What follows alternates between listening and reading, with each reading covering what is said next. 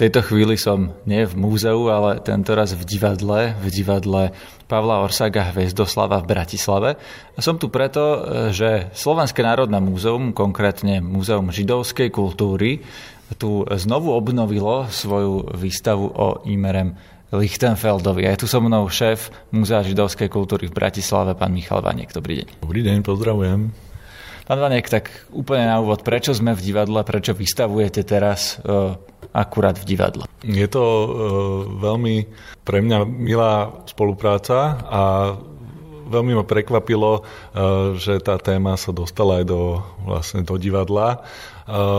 My sme vlastne spravili výstavu o Imim Lichtenfeldovi v roku 2018 ja neviem, aspoň čiastočnú e, snáď máme zasluhu na tom, že sa tá e, jeho osobná história, ale vôbec aj ten kontext, v ktorom e, vyrastal a žil, dostal teda až na dosky Mestského divadla.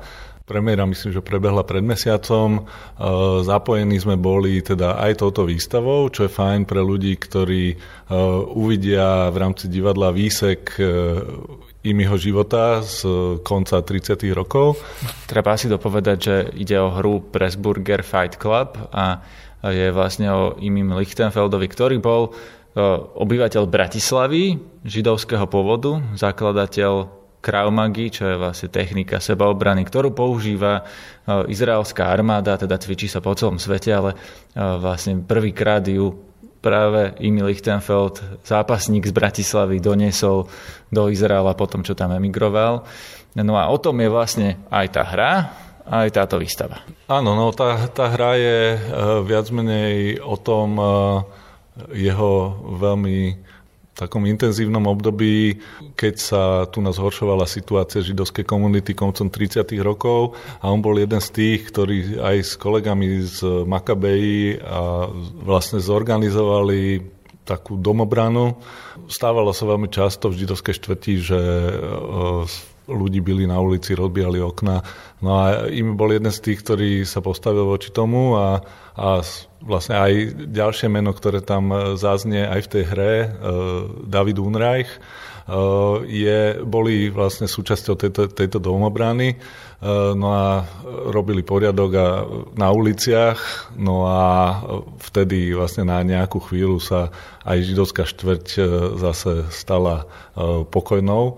No a my vlastne sedíme v priestoroch foaje, kde sme dodali túto našu výstavu, ktorá práve dá kontext tomu jeho celému životu, vlastne odkiaľ vychádzalo to, čo potom vymyslel ten spôsob sebaobrany eh, a, kde sa to až vyvinulo. Takže aby sme to zhrnuli, tak Emil Lichtenfeld vlastne sa bránil proti nejakým gardistom, alebo to boli nejakí obyčajní stúpenci HSLS, alebo nejakí chuligáni na ulici. Kto útočil vlastne na židovskú populáciu v Bratislave? Kto ich chodil byť?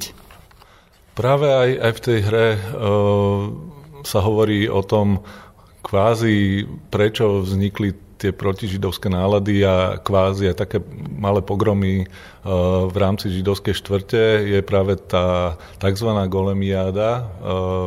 To bol film, ktorý bol uvedený v bratislavských kinách a, a ľudia alebo stupenci toho ľudackého režimu to vyhodnotili ako, e, že je to pro, protislovenské a, e, a mali to ako zámienku vlastne pre, pre e, rôzne incidenty na, na uliciach.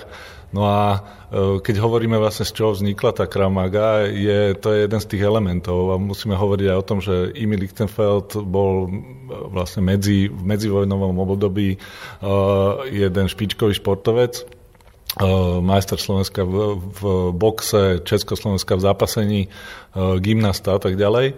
No a k tomu sa práve v koncom tých 30. rokov pridáva aj ten, takáto pouličné bitky, hej, čiže mal skúsenosti aj, aj s týmto nečistým systémom boja, no a všetko toto potom sklbil, keď prišiel do, do vtedy ešte Palestíny pod britskou správou, no a začal trénovať už tie polovojenské jednotky, ktoré neskôr tvorili základ izraelskej armády. Dobre, k tomu sa predpokladám ešte dostaneme, keď pôjdeme touto výstavou, zostaňme ešte v uliciach Bratislavy. Takže ste povedali, že nejaké to boli pogromy, e, čiže to bol bežný ľud, alebo to bolo organizované, že ja neviem, e, nejakí gardisti v uniforme prišli vybiť Židov do židovskej štvrti? E,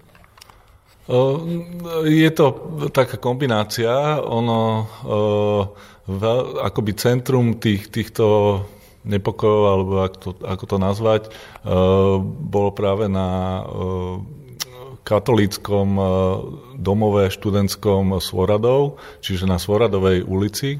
To bolo práve, práve to, to, to centrum, kde sa ľudia alebo stupenci týchto názorov akože vychádzali, stretávali a, a veľa vecí sa dialo okolo. Ale čo som chcel povedať ešte, že o Bratislave, a čo je zaujímavé, to prepojenie uh, imiho života a práve divadla Pavla Orsaňa Hviezdoslava je, že toto je miesto, uh, kde stál jeho dom, kde býval. Čo je symbolicky, ho to vlastne prináša späť eh, na, na miesta, kde proste strávil svoju mladosť a rannú dospelosť. Ale bol to asi iný dom ako tento, v ktorom sme práve teraz, v ktorom je divadlo. Predpokladám, iba keď sa pozriem okolo seba, že tá architektúra, ktorá vidím, ktorú vidím, je novšia, takže asi býval v nejakom dome, ktorý už je zbúraný. Áno, áno, to, ten dom stal presne na na mieste, eh, kde je dneska divadlo. Predtým, ako sa dostaneme k tým panelom tej výstavy, tá Krav to vieme teda, že technika sebaobrany, už ste spomenuli, že vlastne vyvinutá aj z boxu, aj zo zápasenia, aj eh, zapracúva mnohé ďalšie prvky, ale on ju ako keby, nechcem povedať, že vymyslel, ale tie prvky z nej sa naučil a vlastne si ju natrénoval aj na tom, že sa vlastne tu bil v Bratislave na uliciach s fašistami, zistil, že čo funguje, čo nie a to potom implementoval do vlastne techniky sebaobrany. Hej, uh, lebo presne, že je to vlastne Krav Maga, je presne presný preklad z hebrej, to, vlastne to je hebrejské slovné spojenie boj zblízka. Eh, znamená to aj to, že jeho systém sebeobrany nie je bojové umenie, čiže nie je to ani súťažné, ani to vlastne nefunguje ako, ako bojové umenie. A ľudia, ktorí teda akože sú mimo tejto komunity a možno len akoby vidia, čo to je za systém, tak eh, si môžu povedať, že to je vlastne uh, veľmi taký neférový boj. Ale presne to je to, uh, voči čomu uh, ľudia na ulici sú vystavení a tam vlastne na ulici kvázi ako by sa mohlo všetko a, a pripravujú sa vlastne tí, čo to trénujú na to, aby ich nezaskočilo nič aj v bežnom živote. Áno, to sú také tie vlastne obrany proti útoku nožom, proti útoku palicou, podobné, povedal by som, že zákerné útoky treba vedieť aj proti takým efektívne bojovať. A to presne sa stávalo tu, že to boli naozaj krvavé bitky, to nebolo, teda z toho, čo ste mi povedali, vyplýva, že to nie je ako box, že prišli si zaboxovať a stál by tam nejaký rozhodca a povedal by, že kto vyhral, ale že to bolo naozaj zákerné s cieľom ublížiť a vlastne ten Emil Lichtenfeld to musel vymyslieť tak, aby, aby nedošiel k zraneniu on, ale skôr ten protivník. No presne, presne to bolo ono. Uh Samozrejme, bol, bolo, boli prípady, keď tam bola krv, sú zdokumentovaní, je e, prípad aj vyšetrovania, keď niekomu zlomili ruku a rozbili bicykel, a čiže sú aj nejaké záznamy z policie o, o tých incidentoch. Čiže e, bolo to klasický boj bez pravidel na ulici, takže toto je e, silná časť Krav Magy. Takže ešte raz, niekto prišiel do židovskej štvrte, chcel zbiť, ubližiť e, vlastne obyvateľom a tí sa bránili prostriedkami, ktoré boli dostupné. A treba povedať, že, že veľmi často sa stávalo, že boli akoby prečíslení, hej, čiže e, bolo sa treba brániť voči viacerým e, útočníkom, takže aj toto je jeden z x variant toho, čo sa trénuje, čiže proti jednému, proti viacerým, proti rôznym nástrojom, čokoľvek človek, čo zrovna pri sebe má, tak, aby sa vedel obrániť. Dobre, poďme k panelom tej výstavy, aby sme ich videli zblízka. Ja ešte poviem, že oni sú vlastne na poschodí divadla, v ktorom sa vlastne toto predstavenie hrá. No ale nebudú tu dlho, nie? To je už, tá výstava sa v podstate končí. Vy ste ju mali kedysi vystavenú v Múzeu židovskej kultúry, teraz je tu len dočasne. Prečo tu nie je aspoň, kým teda beží tá hra? Zatiaľ je to tak, že sme sa dohodli na toto kvázi prvé kolo, kým ešte, keď bola teda premiéra a čím viac ľudí, alebo respektíve, ako som počul, sú vypredané tie predstavenia, takže teraz v tom prvom nápore, aby mali ľudia šancu aj si prečítať o tom kontexte jeho života, ale e, myslím, že sa ešte budeme rozprávať o tom, že budú ďalšie predstavenia a my budeme radi, keď to tu zostane. Takže nedávate to preč teraz v najbližších dňoch, lebo to mi povedali pôvodne z divadla. Hej, zatiaľ to máme dohodnuté do konca apríla, ale e, ešte sme sa vlastne nestihli, keďže ja som práve prišiel po týždni zo služobnej cesty, tak som, sme sa ešte nestihli baviť o tom, že by sme to predlžili, ale my budeme len radi. Rozumiem. Dobre, stojíme pred panelom, ktorý zobrazuje čierno fotku muža v takom širokom, dlhom obleku, zjavne teda veľmi historická fotka. To je aj tu napísané, že to vlastne Samuel Lichtenfeld, teda je to otec Imraho Lichtenfelda a predvádza pánku v štýle jiu-jitsu, takže on to mal asi už aj od otca? Hej, to, toto je, myslím, že jedna z tých e, osobností v jeho živote, čo ho nasmerovala presne týmto smerom. E, otec Samuel, veľmi v, v skratke, to, čo ste prečítali jiu-jitsu, to, to bolo e, bojové umenie, ktoré sa naučil v rámci svojej mladosti, keď ušiel od rodiny a iš, zamestnal sa pri cirkuse a predvádzal tam e, takých t- tie cviky silných mužov. On mal prezivku Herkules. E, naozaj sú aj fotografie, kde do polpása vyzlečený a teda je úplne zjavné, že e, toto bolo pre ňo veľmi ľahké robiť takéhoto silného muža. No a naučil sa tam teda toto bojové umenie a neskôr sa zamestnal v rámci Bratislavskej mestskej policie a stal sa detektívom. No a popri tom, čo je zaujímavé, vytvoril tiež akoby aj kurzy pre pochodskárov, kde ich učil práve sebaobrane, pacifikácii zločincov a, a podobne. Čiže on bol vlastne prvý, dal taký manuál pre, pre policajtov pochodskárov, že ako sa brániť. No a už na tieto kurzy chodil aj malý Imi, Čiže on od, od malička vyrastal okolo. Treba povedať, že druhá významná vec je, že, že jeho otec Samuel bol funkcionárom, mal aj svoj klub Herkules podľa neho. To bol tzv. klub ťažkej atletiky, kde čo združovalo presne vspieračov, zápasníkov, boxerov. No a čiže on vlastne stále, a bol uh, činný aj v klube Makabea.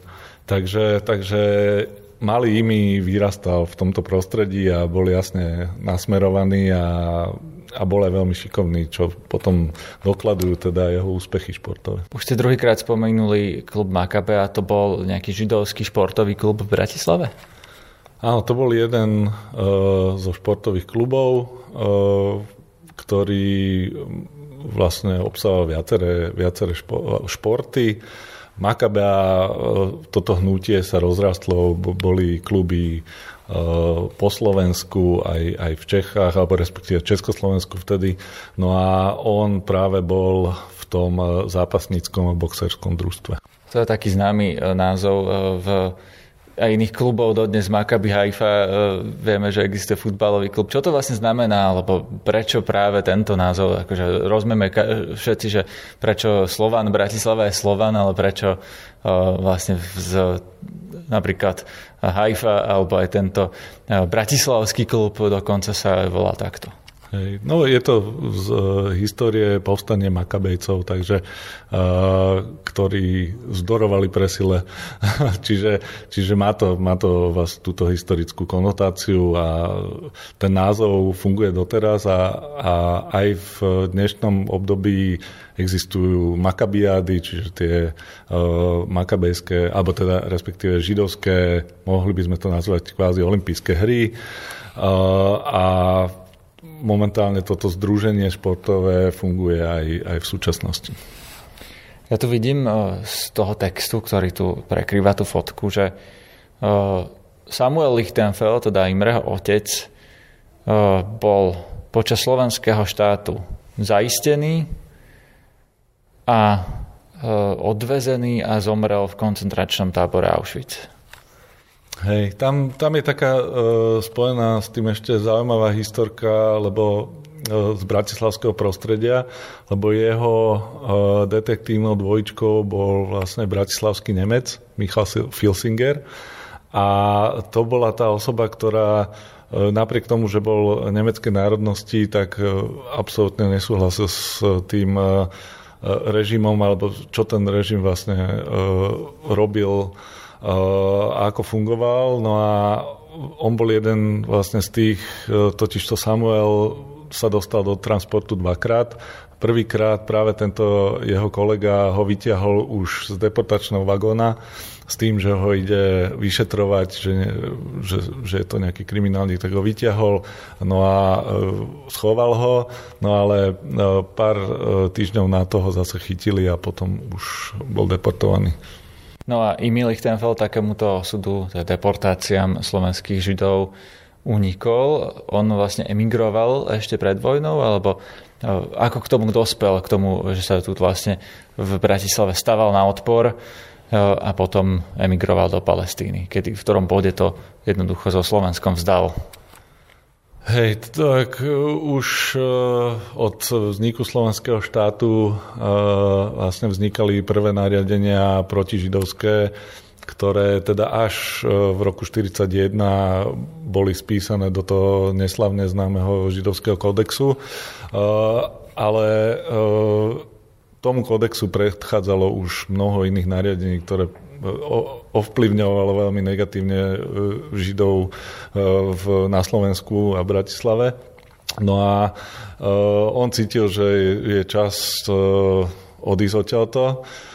No a však bol mladý, mal 30 rokov, takže sa rozhodol v roku 1940 nastúpiť na párnik Penčo a skúsil sa teda dostať do Palestíny, kde sa dostal, ale po veľkých peripetiach. No povedzme si ešte k tým peripetiám, že e, čo tam presne bolo. To bol, e, ich bolo strašne veľa, čiže to by možno kľudne mohol byť samostatný podcast, ale zhrnul by som to tak, že cesta, ktorá mala e, trvať, myslím, 4 týždne, tak e, a mali vlastne nastúpiť na párnik Penčo, ktorý bol e, riečný párnik dvojkolesový, taký ten s tými veľkými bočnými kolesami. Po Dunaji sa chceli Áno, doplaviť cez Čierne more? Sa, nie, mali sa dostať práve do ústia e, Čierneho, e, teda Čierneho mora, no a tam prestúpiť na oceánsku loď, hej, na morskú loď, ktorá ale tam nebola z rôznych dôvodov. Čiže oni v tej zúfalej situácii sa rozhodli pokračovať na tom, na tom riečnom párniku po mori čo nebudem hovoriť o tom, že boli rôzne blokády, nepustili ich na breh, mali problém s jedlom, kým boli na Dunaji, tak mali aspoň pitnú vodu. To sa potom zmenilo, keď sa dostali na more a to bol aj vlastne jeden z dôvodov, prečo, prečo stroskotali a lebo začali liať slanú vodu do kotlov párnych, no a zaniesol sa im vybuchol, no a, ale mali tak šikovného uh, kapitána, ktorý teda rozhodol, že zošijú plachtu a domanevroval vlastne tú loď bez motora na plachte jednej do na jediný maličký ostrovček v strede Egejského mora, kus skaly, tam nebolo nič. No a tam sa im podarilo vlastne kontrolovane stroskotať. A čiže e, to bola loď, kde, ktorá bola stávaná pre 150 ľudí, e, bolo ich tam 450, no a týchto 450 ľudí teda vystúpilo na kus skaly, no a potom i mi bol jeden z tých, ktorí e, nasadli na záchranný čln a išli pádlovať na ostrov Kréta, čo bol asi 70 kilometrov, aby zohnali pomoc pre tých zvyšných ľudí na tom na tom kuse skaly v strede mora. No a ešte medzi tým bola epizóda, že imi zachraňoval chlapca, ktorý e, padol z lode a e, sa skoro utopil. Vyťahol ho z nejakej veľmi e, veľkej hĺbky, kde mu praskol bubienok, to ešte na Dunaji. No a potom sa ťahal jeho problém s tým uchom až do bodu, kedy na tej, na tej záchrannej lodičke alebo člne uh, už skoro bol v bezvedomí. No a aj dokonca sa im podarilo priveslovať, že videli kretu, ale prúd ich odvial do širého mora ďalej.